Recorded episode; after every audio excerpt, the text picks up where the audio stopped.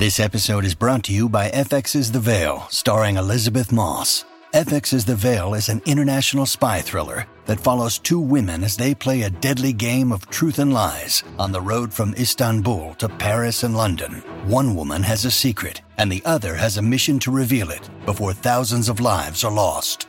FX's The Veil, now streaming, only on Hulu. Welcome to the New Books Network. Hello, this is David Kunzman, a host of the New Books Network. Today we'll be talking with James F. McGrath, the Clarence L. Goodwin Chair in New Testament of Language and Literature at Butler University. He is the author of John's Apologetic Christology, The One and Only True God, and Theology and Science Fiction.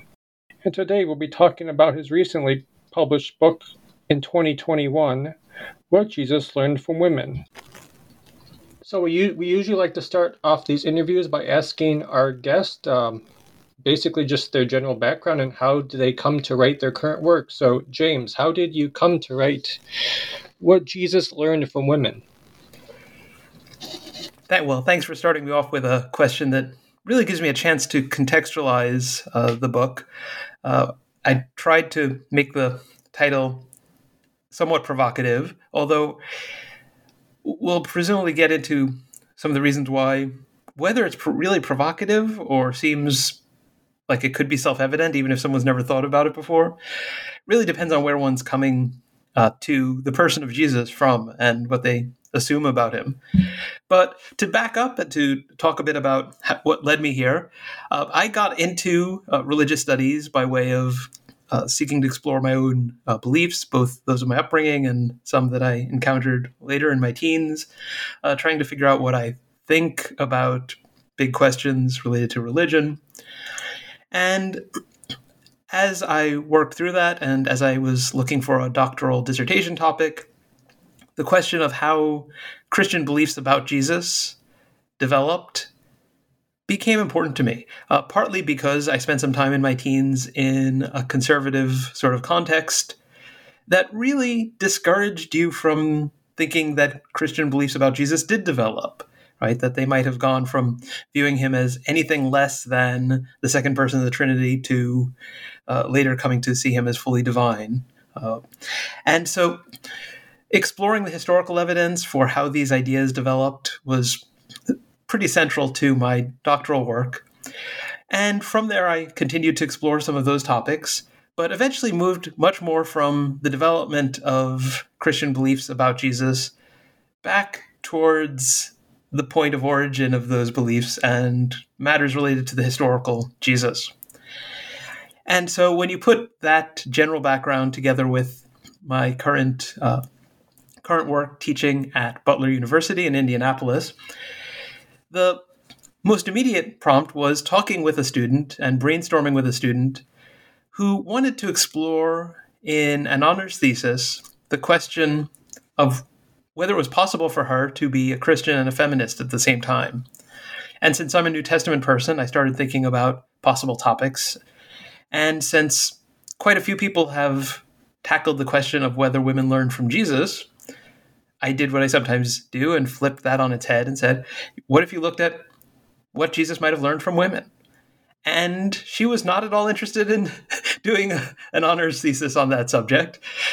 And so I put that aside, but found myself continuing to think about it and thinking, you know, maybe that would be worth digging into. And so that's that's really the the path that led me from where I started in New Testament study to uh, this recent book that we're talking about, uh, in, in a nutshell, as it were. So, I guess getting into the book, before the beginning of each chapter, you have uh, a little historical fiction that you've written. Uh, what was the process of, I guess, constructing that uh, that uh, the, the, the first part of each chapter. Yeah, well, I have dabbled in some fiction writing. One of the courses I teach is on the intersection of religion and science fiction, and so I ended up dabbling in writing some short science fiction and things like that. Uh, enjoyed doing that when I was younger, but hadn't done much of it until I, I revived that interest of mine relatively recently. And as I was working on the book, there were a lot of details that I wanted to dig into, but I also really wanted this book to be accessible to a general audience. And as I thought about it, the two main options that presented themselves one was to skimp on the details or stick everything that academics are interested in into footnotes and hide that from view, in which case it really is likely to become a book that neither academics find satisfactory nor really speaks at the level of a general audience. And so was not happy with that option and so quickly moved towards thinking of ways to introduce chapters that get into some details, which one can skim through if they're not interested in all those details, with with something that was more accessible. And I settled on trying to tell the stories, and then quickly moved towards thinking that it would be great to try to tell these stories of these encounters between Jesus and various women from the woman's perspective. And I thought that the effort to do that might help me as I thought through these stories I want to add very quickly that I sought a lot of feedback from uh, female scholars, female friends, women that I know through other contexts, in order to get feedback as a man trying to write these things so that I don't make a complete and utter mess of it. And the feedback that I got was very helpful, but also very encouraging. As I worked on those parts of the chapters, what I discovered is that it didn't just serve as a way of taking my historical conclusions and presenting them in a narrative format. It actually ended up testing the conclusions that I was drawing because there were moments when I tried to tell the story based on what I understood to be going on, and I bumped up against issues. It just was very hard to tell the story that way. And that made me revisit my conclusions right? If this doesn't sound like a plausible encounter when you spell it out and fill in the, the dialogue in greater detail, fill in characters' motives, then that might be an indication that something is wrong with how we're understanding the story. And so there were there were several occasions when the effort to tell the story actually sent me back to my conclusions to revisit them or got me thinking about possibilities in new ways. And so I'm I, I've gone from recommending this as a way of conveying scholarly content to a general audience. I think it is worth doing just for that in and of itself. But I recommend trying to tell the story as a narrative to fellow scholars who work on history, because I think it really does put our ideas, our conclusions, to a level of rigorous testing that they're not subjected to when they're just statements of hypothesis or possibility or a list of possible facts. So I think it's it's it works both as a method and as a means of communication. And which narrative did you find the most challenging to write? And uh, which one uh, did you find your conclusions the most surprising after you were done with them? Yeah, and is that second question about just the chapter as a whole, or really the the telling of the story? Uh, the telling of the narrative. Yeah, uh, the one that was the most challenging, um, both in terms of figuring out what I thought, but also at at an emotional level, was the story of a woman who's often labeled when people talk about the biblical text, uh, the woman caught in the act of adultery. And even that labeling of the story, that title that you'll sometimes get at the top of the page in a Bible or something like that, frames our understanding of the story in a certain way. And yet it's the woman's accusers who say that she was caught in the very act of adultery, and yet they only bring her and they don't bring a man to be judged as well. And so there seems to be something wrong with the picture if this woman was caught in the act of adultery because no one um, tell, please tell me if i'm wrong but no one can commit adultery on their own. And so that got me thinking but as i dug into the details of the story and what we what we know about you know bits and pieces of you know characters, of backdrop, of other things, I realized we actually have a lot more to go on in interpreting the story than we sometimes assume. And one of the surprising conclusions that uh, my research led me to was that this is a woman who would have been probably a, a betrothed virgin, right? The they brought uh, her to when it says they brought her to Jesus, it was the Pharisees who did so. Uh, they brought her to Jesus in the temple precincts, which means that they were genuinely asking for his input, and this was not you know we're about to stone her, but let's let let's see if you go along with this, or some of the the terribly anti-Semitic readings that you get um, sometimes in churches the Pharisees were famous for trying to avoid the death penalty. And so there probably was, you know, that at work more than anything else. And the question was, you know, we have this difficult case for some reason. Why it was difficult, they didn't share explicitly because they did want to test Jesus' ability to interpret the situation and the law. But they're testing him to see whether he can find a solution that doesn't involve putting this woman to death. And so there's clearly much more to the story, much more of the background than we're given. And yet they don't give Jesus the pieces to the puzzle, and then we as readers are left with that same conundrum. And so it, it becomes sort of a whodunit story. But realizing that this was an underage woman, uh, and so that, you know, from our perspective, whether you know, it was an act of, of violence or uh, you know, in theoretically consensual or whatever it was, from our perspective, it would at the very least be statutory rape, right? And so viewing this woman in that way really changed my way of thinking about the story. And I found myself wrestling with, among other things, why does Jesus say towards the end, right, according to the version of the story that we have in the Gospel of John, or at least in some manuscripts of the Gospel of John, uh, go and sin no more, right? Was he was he not persuaded that she was an unwilling victim?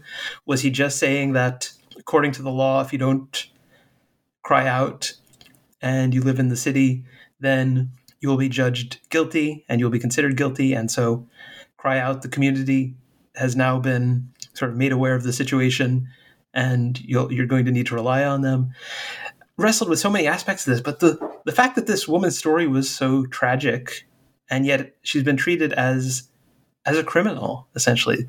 And so I found myself really just emotionally wrapped up in this woman's story in a way that I had never been and felt myself really judged as a reader of the story in the past, uh, having missed so much because for the typical reader, it's all about Jesus and what he does and how clever it might be.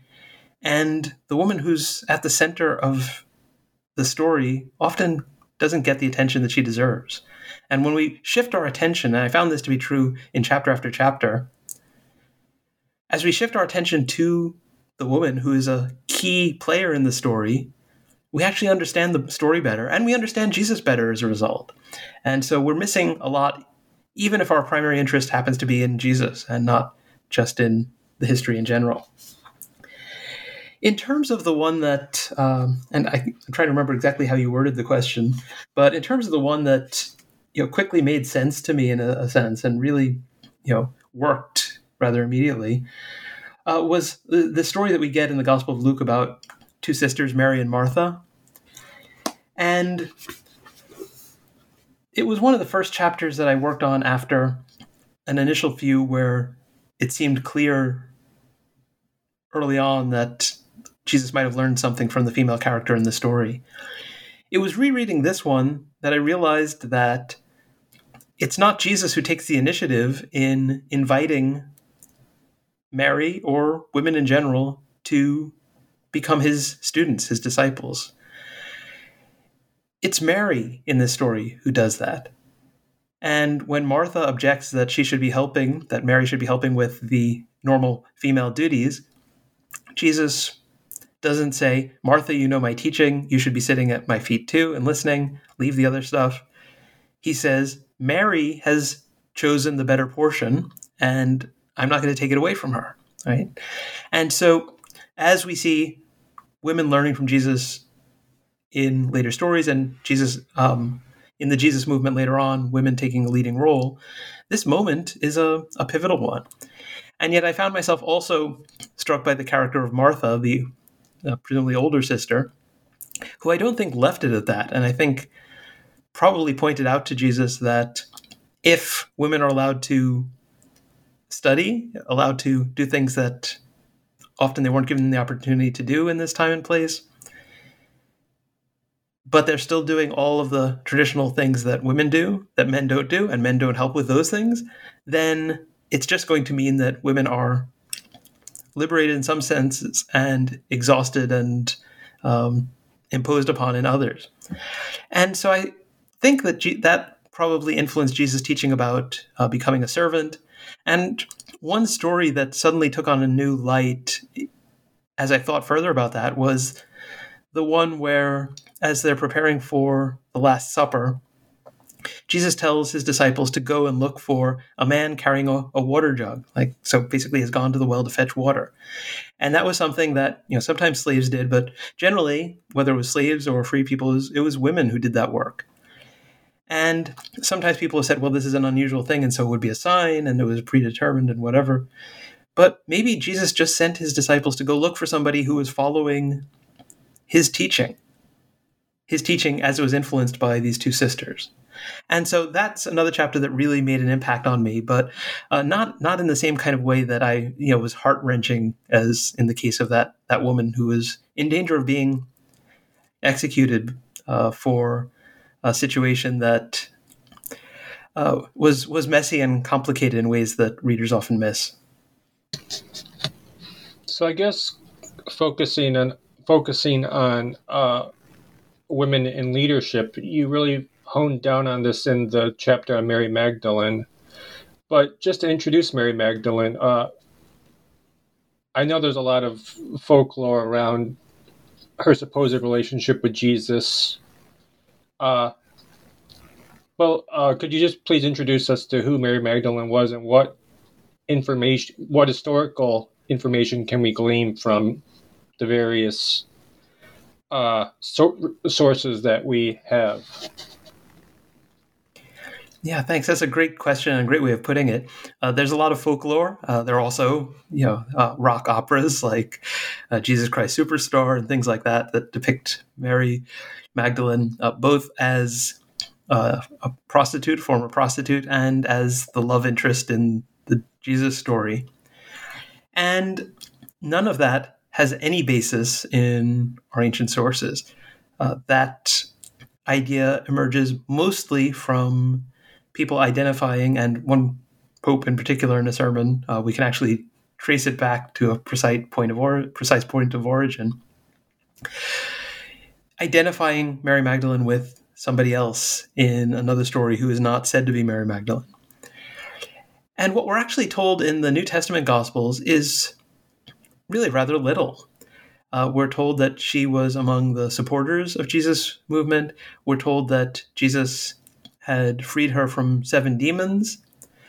And that detail sometimes is construed in ways that cast aspersions on Mary because the notion of being afflicted by demons is not one that is very familiar to people. But if it is in our time, it's mostly by way of like The Exorcist or uh, horror movies or things of that sort.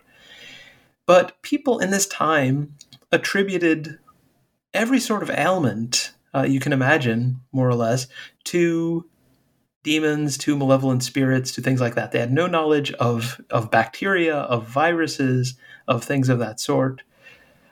And so we have a story, uh, and I talk a little bit about this one in the book as well, about a woman who is bent over, clearly has some sort of spinal issue, and the story says that she's afflicted by a demon. And so when it says that Mary Magdalene was freed from seven demons, it means that she had either multiple symptoms, multiple afflictions, or something, you know, one illness or condition that was very severe.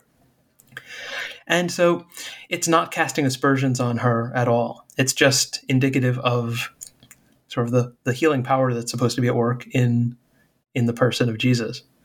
And that's why that detail is in there. But the other thing that we're told about her, right, uh, she certainly does in the Gospel of John serve a key role in being the first to encounter the risen Jesus and then bring the news to others. But in post New Testament texts, we then get her as an authority figure, and that's mostly in Gnostic texts. And even in those, the focus is not on her as Jesus' love interest or reformed sinner or anything like that. She's simply someone who is viewed as having been close to Jesus. And I think Mary Magdalene's important to explore historically, not least because the tendency is to make her into either you know wife or lover or prostitute, former prostitute, whatever, and to pigeonhole her into precisely those categories into which women were pigeonholed in first century Mediterranean cultures. Whereas it seems that she was actually Jesus' friend, and there was a there was some sort of relationship there that was not into one of those categories.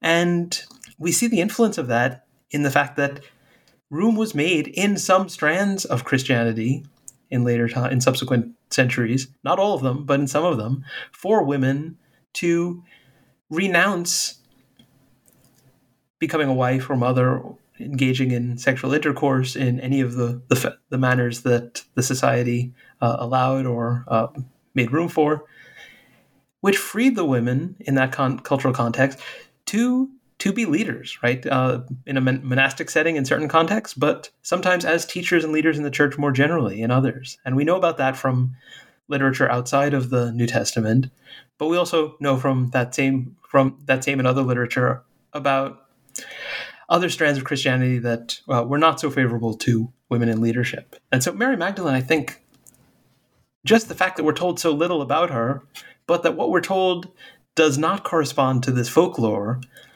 is actually what makes her significant and the role that she plays in some of this literature is so significant. I guess just focusing more on uh, women in leadership, uh, and I guess going from Jesus to Paul, um, do you think Paul is do you, do you think Paul maybe learns the same lessons or inherits the same lessons that Jesus does from women, or do you think he reverts back to some sort of patriarchal norms? Yeah, great question. And answering that really depends on whether one views certain texts in the New Testament that are attributed to Paul as authentic or not. Uh, some like uh, those are known as the pastoral epistles, First Timothy, Second Timothy, and Titus. Uh, those letters emphasize women's uh, submission. There's even one point where one of them says, "I do not permit a woman to teach or to have authority over a man." Uh, even those texts, I think, can be interpreted in other ways if one wishes to, because that same text, uh, that same letter to Timothy says you know, a woman should learn. And so it may be saying that, you know, women should not be quickly elevated into positions of leadership when women have been denied education, right? And so don't jump straight there as though be, becoming part of the church means that you're immediately ready to teach without any training. Women should learn, right? But possibly leaving the room, leaving room for a change of situation later on. And so that's still a possible interpretation. But if we take the majority scholarly view that some of those texts are not actually from Paul and just focus on the ones that scholars agree are are by Paul, then we have texts like Paul's letter to the Romans, where Phoebe, who is a deacon, a leader in the church in Cenchrea, which was the port city near Corinth, uh, one of the major churches that Paul founded, she's not just a leader in her home church, but she's also Paul's emissary, bringing his letter to Rome, and so he she is Paul's representative. Uh, her, she is his apostle, you could say, right? Because apostle just means an emissary, somebody who's sent to represent someone else. And in that final chapter of Romans, he not only commends Phoebe to the church in Rome, but also sends greetings to a whole array of other individuals, including a lot of women, who are described in ways that indicates that they too are leaders in the Christian movement in various capacities. Right? There's Prisca or Priscilla and Aquila, who are always mentioned together, a husband and wife team, but she's always mentioned first. right? And then there's Andronicus and Junia, and Junia, under a different name or another possible name, gets some attention in the book. But they're said to be not just uh, fellow prisoners, right? So they've been involved in proclaiming the good news about Jesus and have suffered in the same ways that Paul has. But they're said to be relatives of Paul's and also to have been in Christ before Paul was. So Paul had relatives in this movement while he was persecuting it. And that's a detail that I think often has not been explored sufficiently. So, just getting back to the book a little bit more, uh, I was really fascinated about uh, the chapter on the Syro Phoenician woman.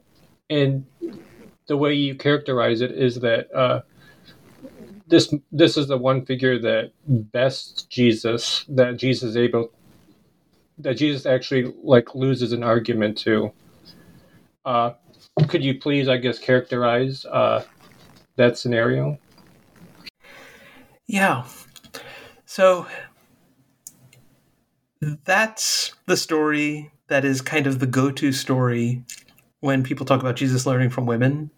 They don't talk a lot about Jesus learning from women because other than that one story and the obvious example of his mother, they may not think of other stories in the same way. But this is one where Jesus' mind seems to be changed and seems to be changed by this woman giving him a smart comeback answer in response to something that I think we have to acknowledge, uh, however one wants to interpret it, however much one wants to sort of protect Jesus's reputation from from any um, any aspersions or things like that. Jesus insulted this woman, right? When you say that the children's food should not be given to dogs, and what you're referring to is your own people getting the benefit of his healing activity, and other people, and in particular people who were essentially Canaanites, right? And so the historic um, opponents of the Israelites from the moment they, they got to the promised land. Even if you want to say that it's, you know, well, these are cute puppy dogs or something like that, if you are contrasting human beings and putting some people in that category and calling others animals of any sort, however cute and cuddly, you are making an insult. And that often, you know, troubles people, right, who struggle to do justice to the thing that my book is really trying to explore through this lens, which is the humanity of Jesus, right? Which even the historic Orthodox creeds affirm, but in practice, people have found it very difficult to do justice to that. And so this woman comes up with a clever comeback. And I think it's clever on multiple levels, right? Um, one thing that we discover, right there, they found dog cemeteries in the regions of Syrophoenicia, and so these people liked their dogs, and we're not sure exactly what their status was, but uh, dogs clearly were valued there because we have these burial sites, which is interesting. And so this woman sees that maybe Jesus is poking fun at her, at her culture, and you know, sort of mocking and insulting, and she comes up with this comeback that essentially says, you know, even the dogs under the table get the scraps that fall, right? They get the crumbs that fall when the children are eating. And all she's asking for is a scrap, right? She just happens to be there. She's found out that Jesus is there. She knows, even before she speaks to him, that she's not the focus. Her people are not the focus of what he's doing. She's just there to get a little bit of sort of side benefit from what he's doing for his own people and focused on his own people.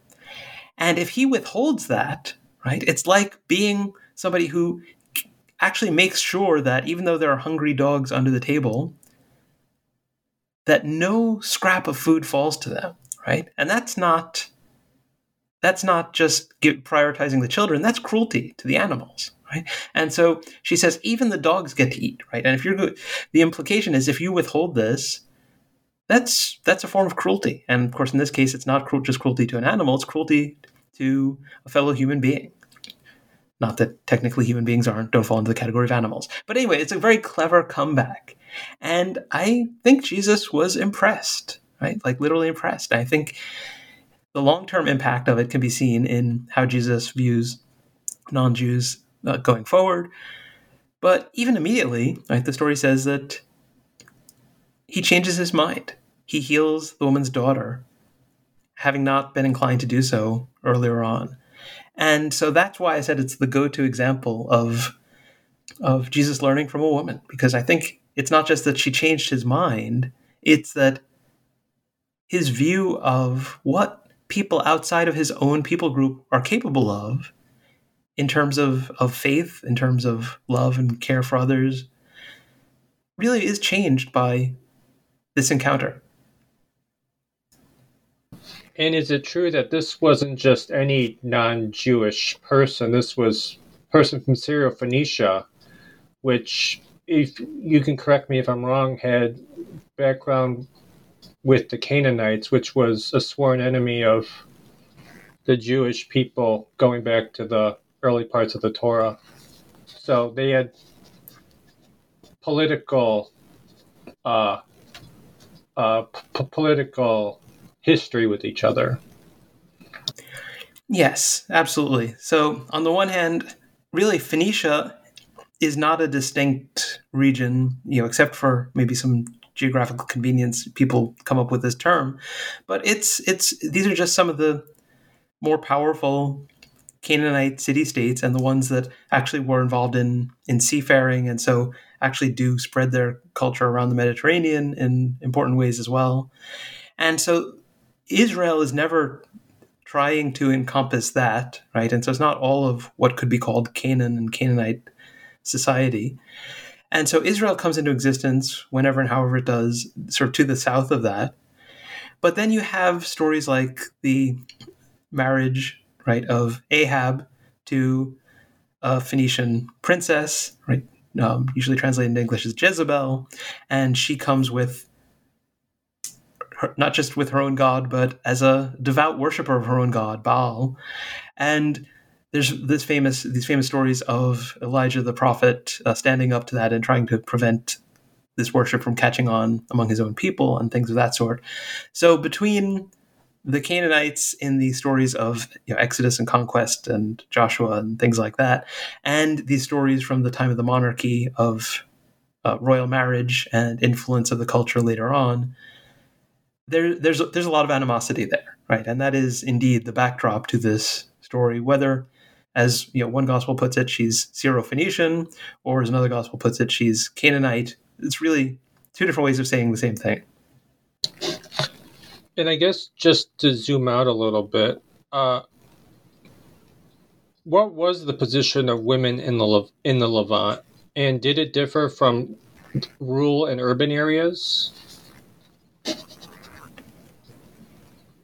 Yeah, so I think there there's a tendency to generalize, and generalizations are inevitable, but they're also fraught with uh, risks and perils of not just misunderstanding, but misunderstanding in ways that can influence how we think about things even today. Right. So on the one hand, you'll sometimes see you know, interpreters of these stories about Jesus who will use the patriarchal culture of the time as a way of making that the negative foil to Jesus as entirely positive in his view of women and things of that sort.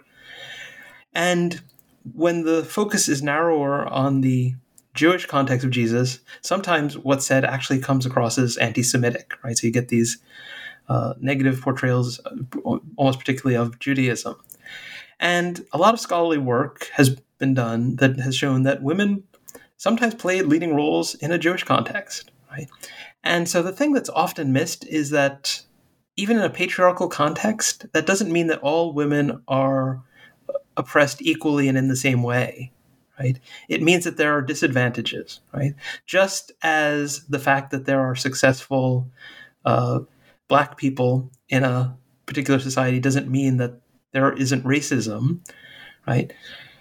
The fact that there are successful women doesn't mean that there isn't sexism uh, it doesn't mean there's full gender equality right you can have some really really successful business women and some very wealthy businesswomen, and it doesn't mean that across the board women are paid equally. It doesn't mean that employers do not still sometimes choose even subconsciously on the basis of gender and things like that. And so in Jesus' time, the same was true, not in exactly the same way as our context, but in its own way, right? And so there were women, right? Women in the upper echelons of the elite of society, royal women who could be extremely influential and wealthy and have lots of opportunities. If you were someone whose spouse died and you had no male children, if you were a woman in that situation and you were not wealthy, then your prospects were much worse than if you were a man in that situation, right? And so the situations varied. And one of the things that I think this book helped me to do was not just to talk about that in a way that hopefully helps readers of the Bible and people interested in ancient history more generally to understand that. But the individual stories about women include at least one woman who seems to be fairly, you know, fairly elite, uh, connected with, you know, at least married into the the sort of the, the wider household of of Herod. And you have the very poor, right? And you have people who seem to own their home, even if it's not clear who the head of household is and things like that.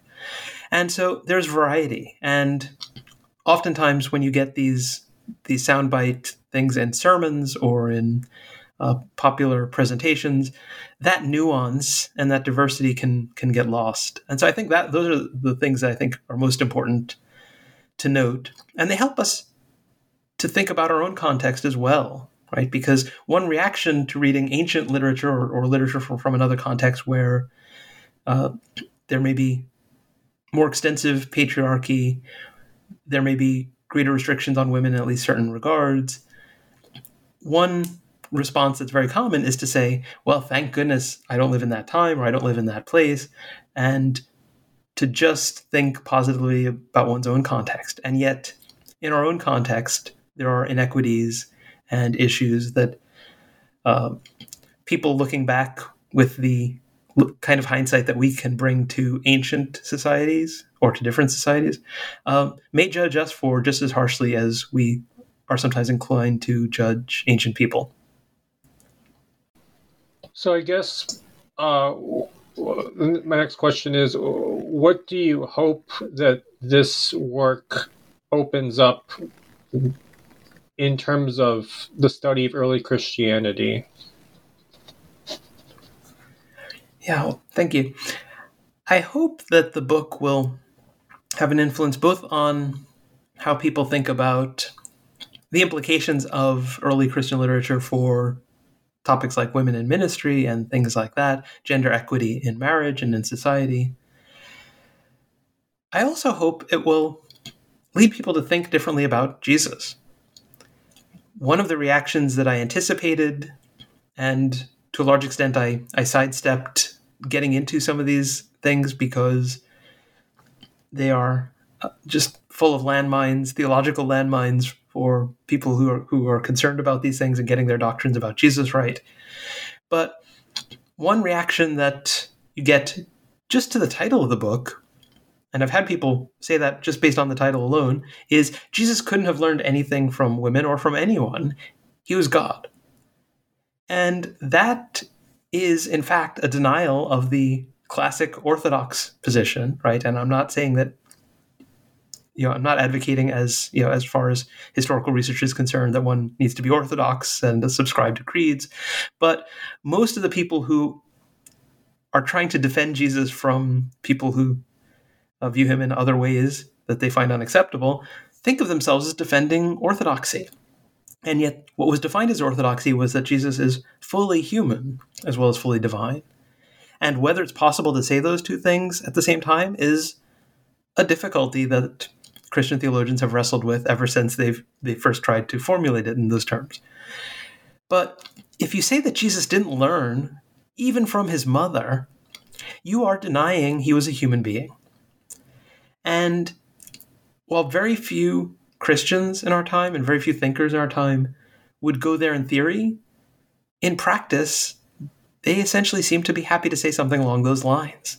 And so I'm hoping that by highlighting the obviousness that if Jesus was human, he learned from his mother, by looking at the evidence that Jesus learned from other women as well, by highlighting that the Gospel of Luke explicitly tells us that Jesus grew in wisdom, which means he learned, it will actually lead people to think differently about Jesus.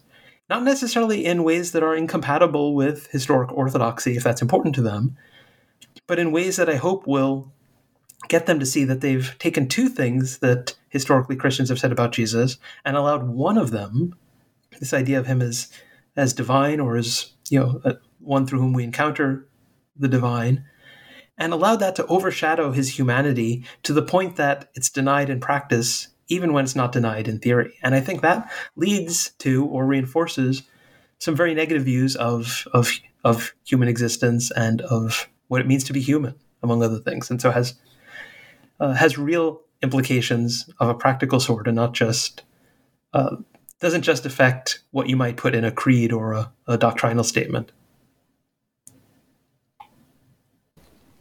So I think that's all the time we have for today. But before we go, I would, James, are you working on anything in the future?